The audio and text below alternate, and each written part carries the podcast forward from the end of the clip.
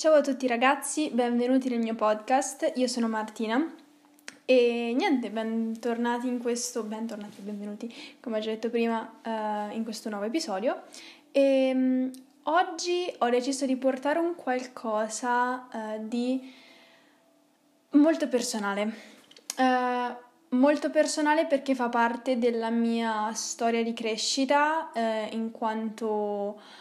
persona e del mio, diciamo, insieme di, um, di esperienze eh, che mi hanno portato poi ad essere quella che effettivamente sono tuttora. Um, e ovviamente sto ancora crescendo, devo ancora fare veramente tantissime esperienze, però ecco, uh, diciamo mi ha portato ad un buon punto tutto ciò. Um, in ogni caso, ecco, volevo parlarvi della mia esperienza da uh, preadolescenza a inizio, inizio adolescenza, della mia esperienza um, quando, uh, diciamo, uh, in un certo senso sono passata per un periodo dove mi sentivo tomboy, ecco, si può definire così, e, ehm, è stato un periodo che mi ha portato davvero tanto dolore, ma allo stesso tempo tanta crescita personale. E um, uh, diciamo che vedo che uh, molte persone ultimamente, uh, magari anche a me vicine, stanno passando per un periodo simile a quello che ho vissuto io. Um, e niente, voglio rassicurare tutte queste persone, voglio uh, comunque anche semplicemente condividere la mia storia per poter uh, per potermi far conoscere meglio da, uh, dalle persone, ecco. E um, non è una storia segreta, sicuramente perché molte persone che mi conoscono la, la sanno, però allo stesso tempo è un qualcosa di per me davvero personale. Comunque, detto ciò, fatta questa premessa, Um, iniziamo subito. E vorrei iniziare con probabilmente la seconda media. Um, ero in seconda media e um, ecco, stavo vivendo la, il mio cambiamento fisico, eh, stavo diventando una signorina, ecco, meglio lo ero diventata. E vivevo, diciamo, le mie curve, se si possono chiamare in quel modo, eh, vivevo eh, comunque eh, il mio fisico in un modo un po' tossico, ehm, perché ehm, cercavo di metterli troppo in mostra. Uh, il che non è una cosa brutta uh, perché se sei in, diciamo, se stai bene con te stessa, ti senti figa e tutte queste cose va benissimo, però ecco ero particolarmente piccola e per questo mio atteggiamento molte persone magari mi eh, prendevano non in giro, però mi davano della troia, diciamolo. Eh, scusate per la parola, però è questo che mi dicevano e, e che sentivo, eh, cioè sentivo dire che eh, le persone dicevano questo di me il che non mi ha subito uh, fatto pensare um, al fatto che forse, non perché lo avessero detto loro e perché eh, il giudizio degli altri mi interessasse, però semplicemente perché eh, forse mh, avrei dovuto capire che ehm, quello che stavo facendo era un po' ridicolo, um, per la mia età soprattutto, però per dire che comunque eh, io Mm, in un primo momento non gli ho dato troppo peso, non sono stata a sentire, non, um, non mi importava. Um, con il tempo però diciamo le persone hanno iniziato a parermi un po' a scansarmi, a lasciarmi un po' da parte, quelle che almeno io reputavo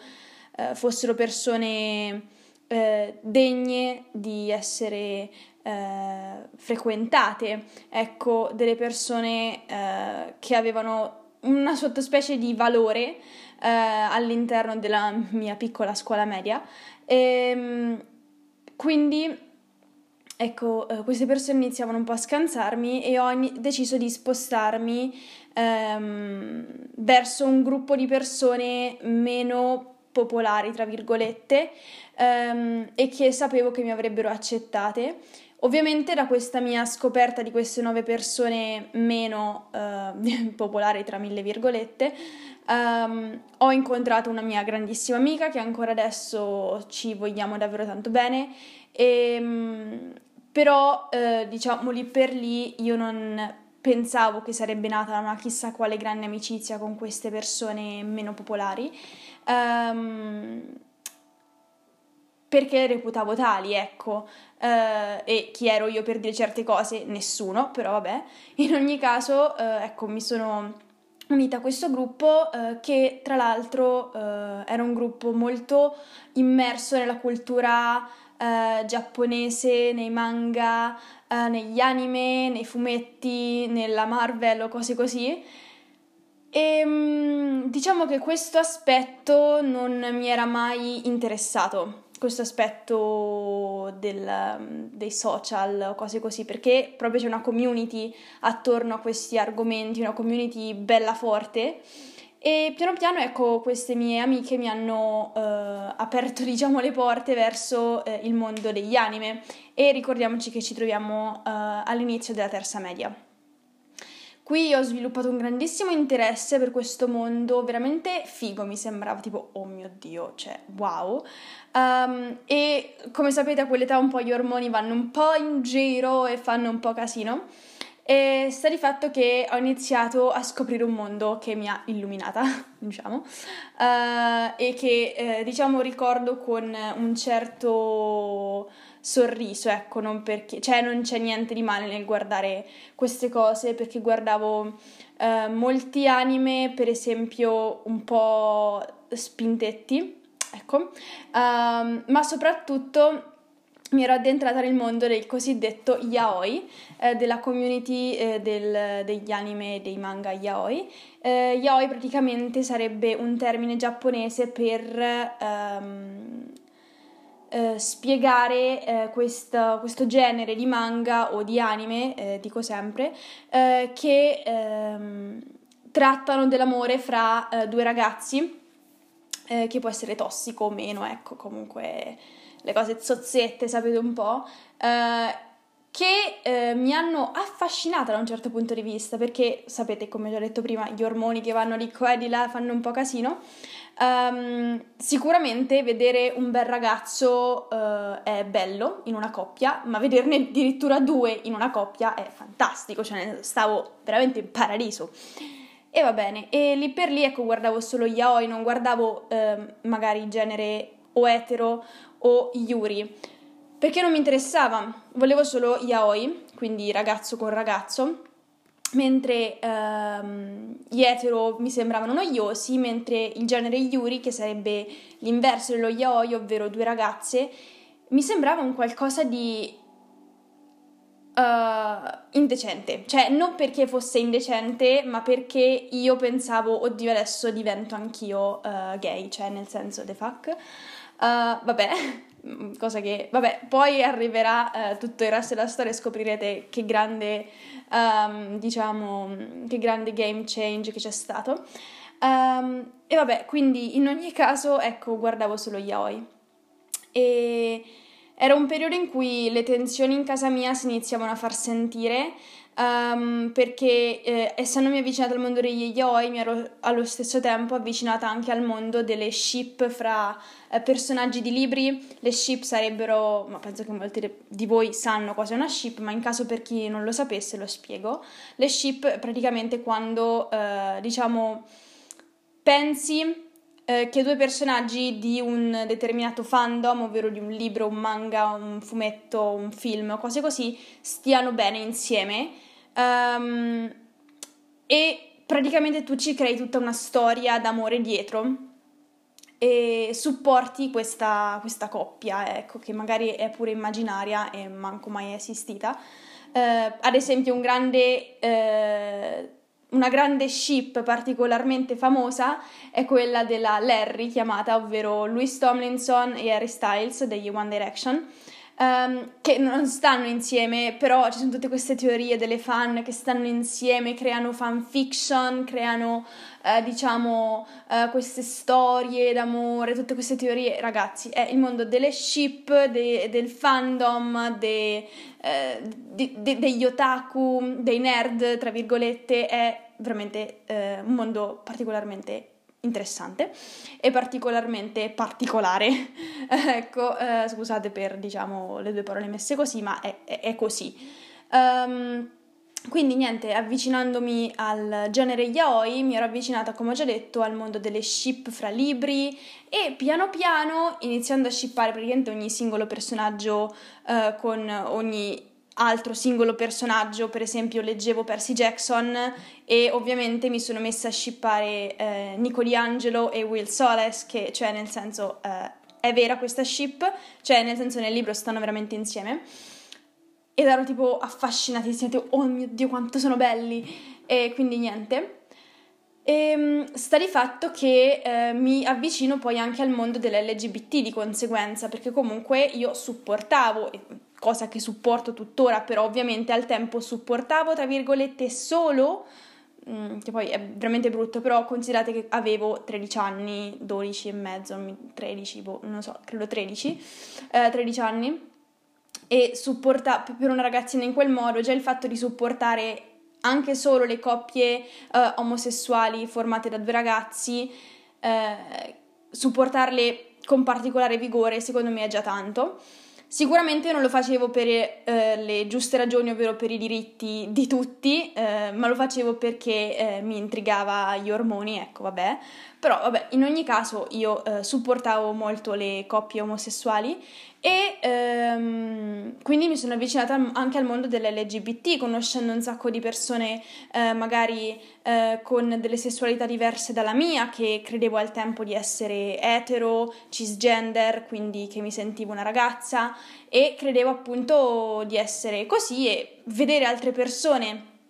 Eh, ecco, mh, mm, essere diverse da me, quindi con altre sessualità, con magari altri, altri modi di identificarsi sessualmente, mi uh, intrigava molto, quindi sono entrata sempre più a fondo in questo mondo uh, dell'LGBT, mh, mm, supportavo sempre più tutta la comunità, cioè non erano più solo omosessuali eh, ragazzo e ragazzo, erano tutti iniziavano ad essere tutti, quindi questa cosa sono molto contenta del fatto che eh, ero riuscita ad aprirmi mentalmente eh, molto di più. E, ehm, tant'è che ad un certo punto, per questo mio grande... In realtà non so che cos'era. Um, non so, volevo fare un cambiamento. Mi sentivo che qualcosa, um, qualcosa stava accadendo in me. Eh, e adesso eh, il, la linea temporale eh, si trova nell'estate della terza media, quindi credo nel 2018, nell'estate del 2018. Uh, eh, a questo punto io, uh, diciamo, mi mm, uh, sentivo che qualcosa in me stava cambiando, volevo attenzioni diverse da quelle che avevo sempre eh, avuto e so- teniamo bene in conto volevo attenzioni, cioè nel senso um, cercavo diciamo eh, di ottenere delle attenzioni che fino a quel momento non avevo mai avuto. Quindi non volevo solo le attenzioni dei ragazzetti, magari della mia scuola, volevo le attenzioni del fandom, della comunità LGBT, del, um, del, non so, delle ragazze fondamentalmente, di queste persone particolari, che metto tra, virghe, tra mille virgolette, di queste persone nuove, particolari che avevo conosciuto in, nei social, in questa nuova comunità. E ad un certo punto mi ricordo che era questo pomeriggio che avevo aperto un account uh, Musically, quando ancora si chiamava Musically, uh, dove praticamente postavo i miei cosplay. Postavo i miei cosplay um, e i cosplay sono appunto quando ti travesti da un personaggio uh, fantastico. Um, o anche non, comunque insomma quando ti travesti da qualcun altro. Um, e mm, i miei cosplay praticamente eh, erano principalmente eh, di personaggi maschili, di questi libri, fumetti, mh, mm, anime che leggevo e vedevo e che ovviamente face- erano parte magari di una coppia yaoi e mi ricordo bene che mentre creavo questo mio account, che iniziavo ad avere sempre più follower, iniziavo ad, a, ad avere complimenti, a, ad essere elogiata da queste ragazzine che mi dicevano quanto ero bello, quanto ero bravo, uh, tutte queste cose. Uh, ad un certo punto mi ricordo che era arrivato il momento di mettere nella mia bio di, di Musical.ly il mio genere. E lì mi ricordo che ho detto ma sì, ma perché no? Mettiamo genere maschile. Perché tanto qui la gente sembra come se mi riconosca solo come un ragazzo e mi apprezzi solo come ragazzo. Cosa totalmente sbagliata, bitch, però lì per lì non sapevo cosa fare perché credevo che se avessi detto che eh, fossi stata una ragazza non avrei più ottenuto quelle attenzioni diverse, tra virgolette, tanto desiderate di queste ragazzine un po' arrapate, un po' come me, come lo ero io, tipo sì, come lo ero io. Um, e quindi decisi di tenere questa bio con il nome, con il, scusate, i pronomi he, him. E ehm, sta di fatto che ad un certo punto avevo iniziato a fare le live su Musical.ly, oddio che trash, comunque avevo iniziato a fare le live, avevo iniziato a, uh, non so, cioè, um, a farmi chiamare con i pronomi he, him, avevo iniziato, ecco, comunque a comportarmi, ad atteggiarmi, a vestirmi per quel contesto musical, perché negli altri contesti eh, fuori dai social ero mm, me stessa, uh, però in quel contesto era come se avessi un alter ego che ehm, eh, comandasse la piattaforma social nella quale mi trovavo, quindi Musical.ly o Instagram. E mm, in questi contesti appunto eh, mi sentivo sempre più a disagio per il fatto che comunque sapevo di avere i capelli lunghi e dovevo sempre mettermi un cappuccio, dovevo sempre mettermi una parrucca, soprattutto quando facevo i, i, cosplay, perché quando facevo i cosplay avevo le parrucche, quindi non dovevo preoccuparmi di certo dei capelli lunghi, ma quando facevo le live ed ero senza uh, cosplay, Avevo sempre ansia del fatto che la gente potesse vedere i miei capelli lunghi e dire oddio ma tu sei una ragazza, basta non ti seguo più, basta ciao, fai schifo, eh, perché eh, non, sono, non, sono, lesbica o cose del genere e quindi vattene, pensavo fossi un ragazzo e mi piacevi solo per quello. Questo era tutto quello che mi passava per la testa quando credevo che qualcuno vedesse i miei capelli lunghi o così. Penso che la gente non è imbecille, cioè l'avesse capito. Um, e, e, comunque mi apprezzava, per cui non mi, do, non mi, sarei dovuta preoccupare di niente, ma lì per lì, ecco, ero un po' preoccupata. Sta di fatto che io a questo punto decido di fare eh, una scelta, ovvero quella di tagliarmi totalmente i capelli. Eh, tagliarmi questi cavolo di capelli come tra virgolette un ragazzo perché in realtà ci sono un sacco di bellissime donne eh, o di donne in generale che hanno i capelli corti eh, con magari la rasatura, il ciuffo cose così che stanno divinamente e non è che è un'acconciatura da ragazzo perché c'erano anche loro. Comunque niente chiamiamola da ragazzo perché secondo la, eh, diciamo, la maggior parte della società è un'acconciatura da ragazzo vabbè, ehm, ho molto da ridire. Comunque non è questo il podcast, eh, l'episodio mh, mm, nel quale parlarne. E quindi niente, vado a tagliarmi i capelli, mi ricordo che era, mi sembra un pomeriggio tardo d'estate, ero andata con una mia amica che poverina rip perché veramente cioè, saprete poi altre cose, perché con questa mia amica con, che li voglio ancora tanto bene, solo che purtroppo non la posso più vedere e poi per, e vi spiegherò perché con questa mia amica ecco, avevo coltivato eh, già da due anni questa passione per i manga, yaoi o queste cose così. E quindi vado con lei eh, dal parrucchiere, lei mi segue, eh, tut- stata tipo mi sembra un'ora e mezza così lì a guardare tutto il processo che mi tagliavano i capelli, a dire brava, brava, brava, così, anzi no, bravo perché lì per lì volevo essere chiamato in quel modo, tutte queste cose. E ehm, e niente, mi tagli i capelli. Mi tagli i capelli, felicissima ero, ero stracontenta, dicevo ok, non mi devo più preoccupare di questi cazzo di cappucci e di nascondere magari la mia testa o cose così.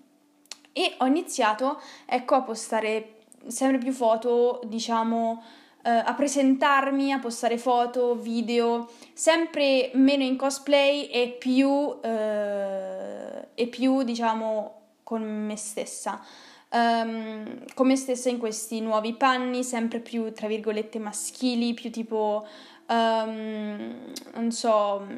fuckboy o robe del genere, ragazzi, una tresciata assurda. Comunque, vabbè, ed era eh, sempre l'estate del 2018 e in quell'estate sarei dovuta andare, tra l'altro, in Inghilterra a luglio. Quindi vado in Inghilterra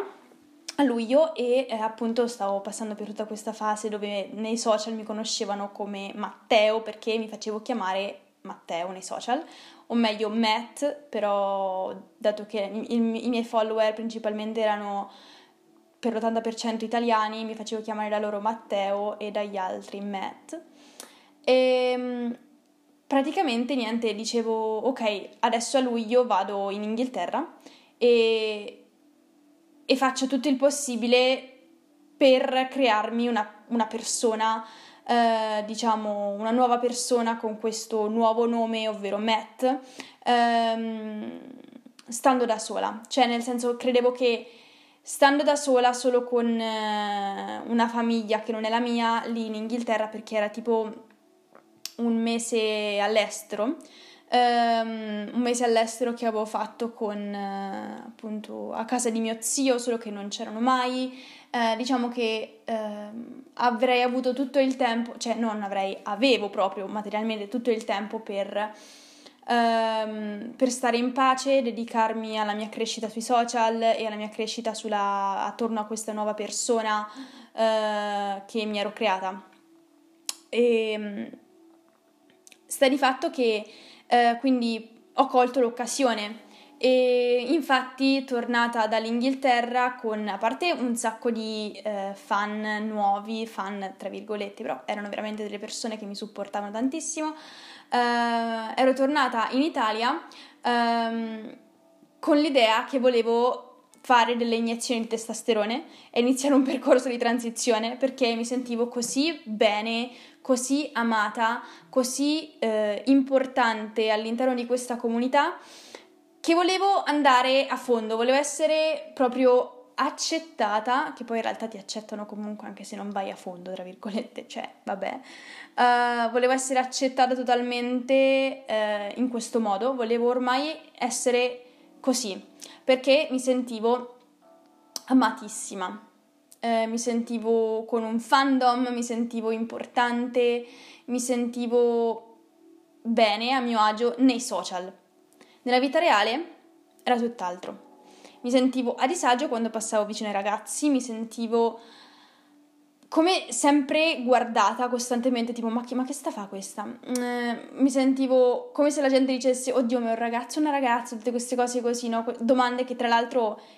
ho sentito mille mille volte dire dai miei genitori eh, quando magari passavano altre persone ehm, che eh,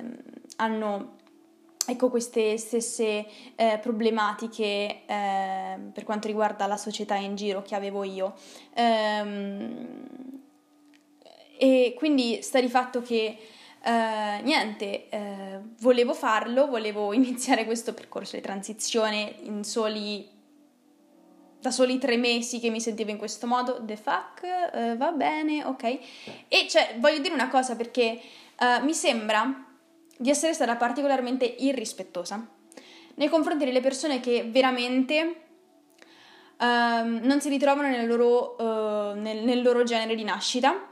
e la loro identità di genere è eh, verso uh, l'opposto. Quindi mi sento, adesso che ci ripenso, veramente una persona imbecille, eh, pre- cioè ad avere la presunzione che ehm, quello presso il quale stavo andando io fosse veramente un... Um, come dire, fosse veramente uh, una motivazione valida per cui uh, cambiare genere. Cioè, nel senso, ci sono persone che ci nascono con questo sentimento sottopelle eh, di non ritrovarsi nel proprio genere, di odiarsi e eh, veramente di non riuscire nemmeno a guardarsi allo specchio. Io mi ero creata tutto questo cioè io i sintomi me li sentivo tutti di una per- sintomi che non sono sintomi perché non è una malattia, però tutte queste cose che molte persone transgender um, provano ehm, questo, questo, veramente eh, si chiama body dysmorphia e mm, niente, eh, pensavo di provarla e facevo sì eh, di provarla. E quindi non riuscivo a guardarmi eh, allo specchio, mi mettevo delle fasce attorno al seno per eh, comprimerlo che fa veramente male, proprio al, alle ghiandole fa male a tutto, però certo che se veramente un, un ragazzo non si sente, ehm, non si sente bene nel suo corpo femminile, eh, ha tutto il diritto di fare questa compressione, diciamo, al proprio seno, diciamo, eh, se non lo sente suo, nel senso eh, è giustificabile. Io che facessi tutta questa cosa perché avevo un momentino un po' così, ehm, facevo tutte queste scenari, tutte queste cose come se fosse vero, no? Che lì, lì per lì mi sembrava vero, ma adesso che ci ripenso dico, ma perché? Cioè, ma perché? Però ecco, le attenzioni, volevo continuare ad avere attenzioni. E ehm, ovviamente una cosa che, questa cosa delle attenzioni è una cosa alla quale eh, tempo fa non pensavo, cioè nel senso ora capisco che in realtà volevo solo attenzioni, ma lì per lì non mi era nemmeno passato per l'anticamera del cervello che potesse essere per questo motivo. E ehm, sta di fatto che io a questo punto eh, entro in un grandissimo conflitto con i miei genitori tornati in Italia perché mi avevano vista completamente um, cambiata. Non, non, mi riconoscevano più, già era da mesi che non mi riconoscevano più e metto questa frase fra mille virgolette perché um, se anche fosse stato vero il modo in cui si sono comportati i miei genitori è particolarmente crudele. E, um, torno dall'Inghilterra e i miei genitori prendono um, il mio telefono, mio padre una sera lo, lo controlla, um, vede Instagram, vede tutte queste cose che tra l'altro cercavo allo stesso tempo di tenere nascoste, ma lui le vedeva certe cose, non le vedeva, non, non capivo bene cosa stesse accadendo, comunque mi controllava il telefono, um, non so, giornalmente, settimanalmente, comunque me lo controllava spesso. E io mi sentivo sempre più oppressa, sempre più oppressa, però volevo allo stesso tempo continuare a dare contenuti, volevo continuare a interagire con le persone, con i fan, tra virgolette, che mi ero creata, volevo continuare, che tra l'altro avevo anche intrapreso una relazione con un ragazzo uh, che abita tra l'altro in Sardegna um, e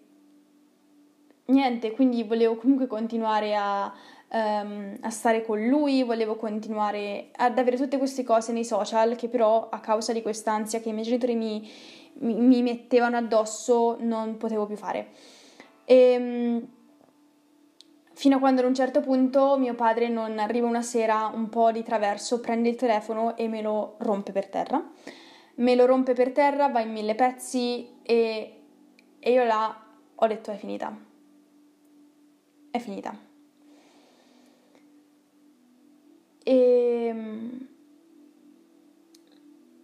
niente, è stato un momento veramente mm, forte, anche perché era da mesi che mi minacciavano, che mi veramente facevano body shaming, uh, mi dicevano, mi facevano battute, però non battute dove sorridere, cioè proprio veramente ragazzi era una situazione pesante e spaventosa e ancora adesso porto degli strascichi di quella sensazione di paura soprattutto per mio padre che è una persona meravigliosa, ma avendolo visto in quello stato, che riusciva a fare queste cose, cioè io, io ho dei traumi,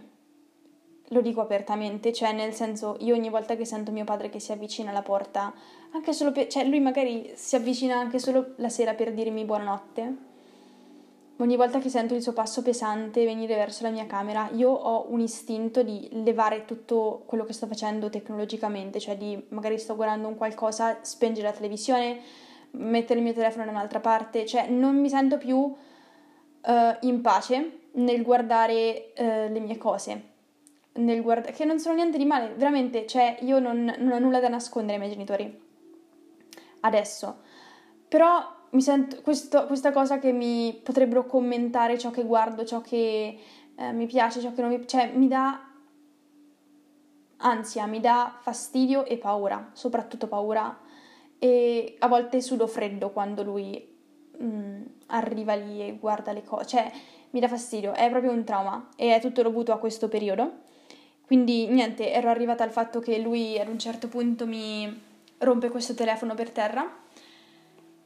e da lì inizia un incubo dove non riuscivo più a contattare le persone, dove sparisco totalmente dai social. E, ma l'incubo non è solo il fatto di sparire dai social, l'incubo è stato con la mia famiglia, è stato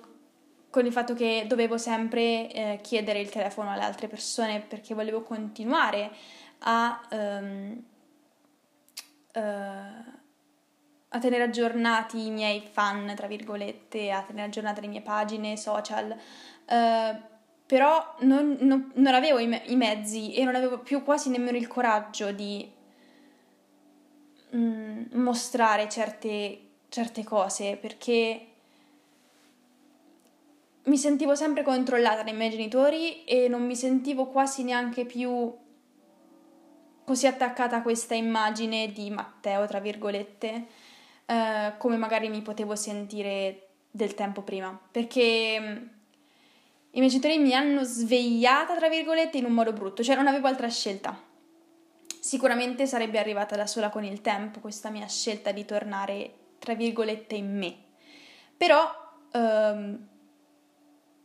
i miei genitori lo hanno fatto eh, velocemente, ecco, uh, ed è stata una cosa, una scelta fatta più per paura che per ehm,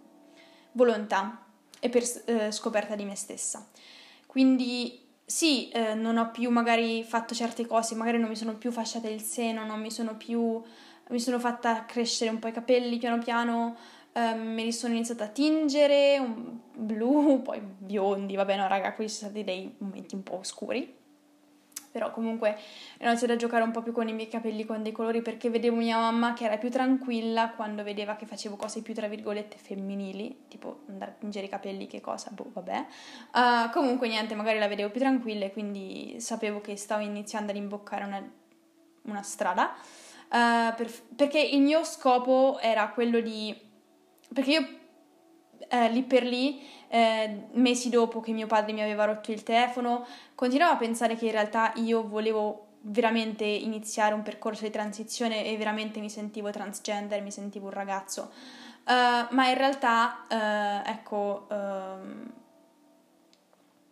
più il tempo passava, più comprendevo che non era così. Cioè, nel senso, in realtà io... Mh, dato, cioè, provavo un forte disagio nel mostrarmi al mondo in questo modo e anche con me stessa, cioè non mi piacevo. Non mi piacevo più, cioè non, non sentivo più quel um, quella stima che provavo per Matteo, tra virgolette. Quindi non, non volevo più esserlo. E um, quindi nulla, è entrata alle superiori, ho iniziato veramente, c'è stato magari fino a metà anno dove ancora mi sentivo Matteo, tra virgolette, poi però piano piano sono anche entrata in una relazione con tra l'altro una ragazza che adesso uh, credo sia gender fluid, quindi lì per lì era una ragazza, quindi mm, sono entrata appunto in una relazione con lei. E ho iniziato a scoprire che in realtà non volevo che la nostra relazione fosse una relazione etero, cioè nel senso che io fossi Matteo e lei fosse lei. Um, ragazzi, veramente sono dei discorsi veramente stupidi da fare, però cercate di capirmi, vi prego, perché ero veramente piccola e um, facevo questi ragionamenti un po' contorti sul non so bene che cosa, sulla mia identità di genere e sessualità, comunque, vabbè, dei, dei discorsi proprio da bambina. Um, ma in ogni caso, ecco, non volevo che la nostra relazione fosse etero, volevo che la nostra relazione fosse comunque una relazione tra mille virgolette particolare, cioè volevo sempre uscire um, dalla massa, cioè non volevo farmi notare. E il fatto di avere una relazione con una ragazza, in quanto ragazza, mi avrebbe sicuramente fatto notare, cioè, boh, in realtà dovrebbe essere una cosa a cui nessuno frega perché le mie relazioni sono le mie relazioni e quando anche adesso avessi una relazione con una ragazza, cioè non dovrebbe interessare a nessuno, non è per quello che la gente dovrebbe eh, stimarmi, odiarmi o um, non so, prestare attenzione a, a me, ecco, non è sicuramente per questo che una persona dovrebbe valutare eh, me. Però lì per lì mi sembrava, diciamo, un modo, eh, un modo figo per essere notata. E quindi ho iniziato sempre più a scoprire la mia femminilità, più o meno, ecco, ovviamente sempre attinendomi a questo eh, stereotipo della ragazza comunque eh, gay quindi vestendomi un po' da tomboy, un po', un po strana, cioè, che poi non è strana, un po' particolare, con uno stile un po' strampalato, um, avendo questi capelli sempre abbastanza uh, frizzicarelli, sempre abbastanza strani, um, con dei colori sempre diversi, delle acconciature uh, una volta più corte, una volta più lunghe, un po' così, ecco. E quindi niente, che poi io per lei provavo veramente un senso di affetto più che amore, cioè nel senso volevo, cioè mh, mm, la vedevo più come un'amica che potevo baciare, cioè fondamentalmente, però comunque c'era sicuramente del, dell'affetto sotto sotto, anzi no, neanche troppo sotto,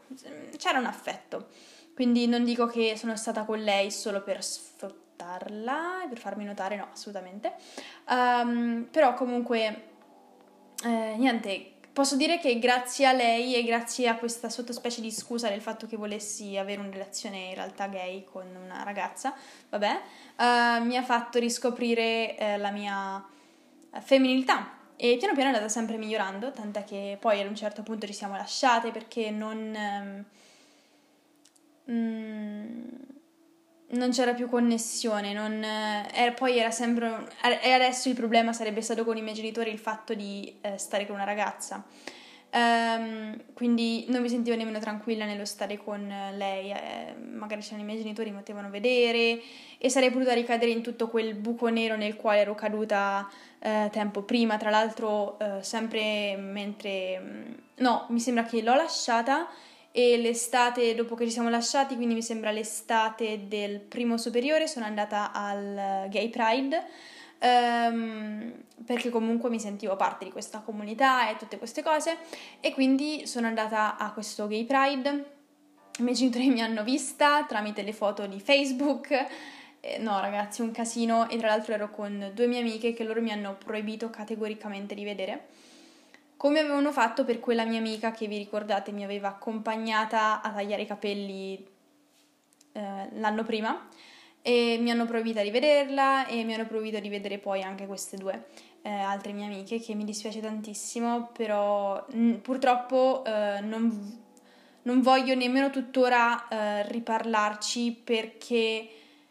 eh, potrebbe riaprire una ferita quindi non, eh, non, voglio rientrare in conflitto assolutamente con i miei genitori, anche perché adesso eh, stiamo riuscendo eh, ad uscire anche da un mio ennesimo momento brutto dovuto ad altri problemi, questi che sono ben più gravi. E, ehm, però comunque ecco, sta di fatto che mm, piano piano, soprattutto arrivata al secondo superiore, eh, iniziavo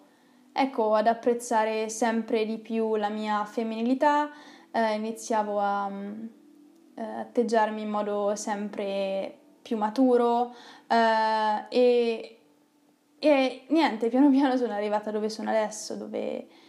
um, apprezzo eh, il fatto di essere cisgender, lo apprezzo tantissimo, eh, riconosco tutti i miei privilegi um, e e supporto con tutto il cuore le persone che fanno parte dell'LGBT, le persone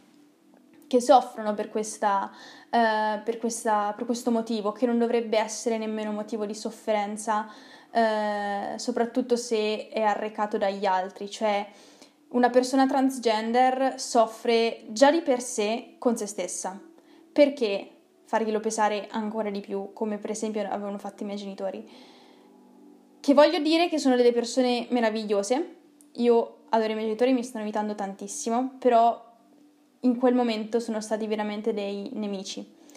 E, e sicuramente porterò per tutta la vita le cicatrici di quel momento, um, però comunque gli voglio un bene dell'anima, quindi non...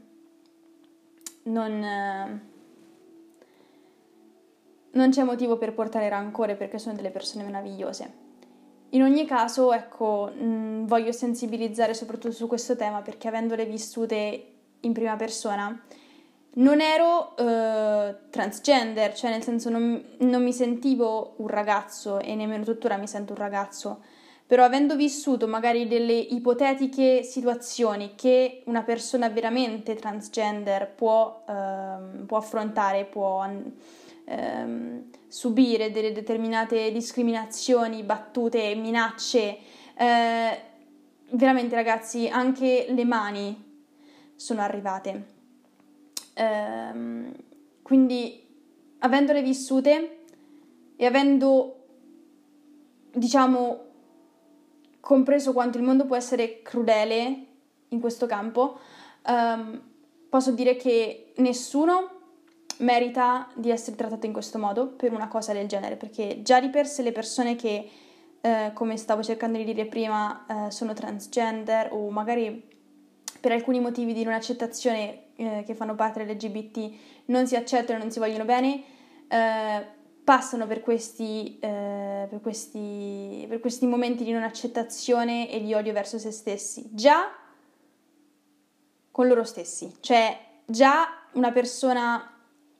che eh, vive queste cose non si accetta guardandosi allo specchio quando è da sola con se stessa. Figuriamoci se poi vai a mettere il dito nella piaga tu, persona esterna, facendola sentire ancora peggio. Cioè, eh, questo è un percorso che la persona in questione deve fare con se stesso e nessuno si deve permettere di giudicare. Quindi con questo episodio particolarmente lungo oggi eh, ho voluto eh, parlarvi della mia storia in questo, in questo campo, in questa situazione. Eh, spero che sia stata interessante e sono molto contenta di aver condiviso con voi una parte della mia vita. E mm, quindi niente, ehm, eh, spero di esservi stata d'aiuto. Quindi eh, buon proseguimento di giornata e ci vediamo nel prossimo episodio.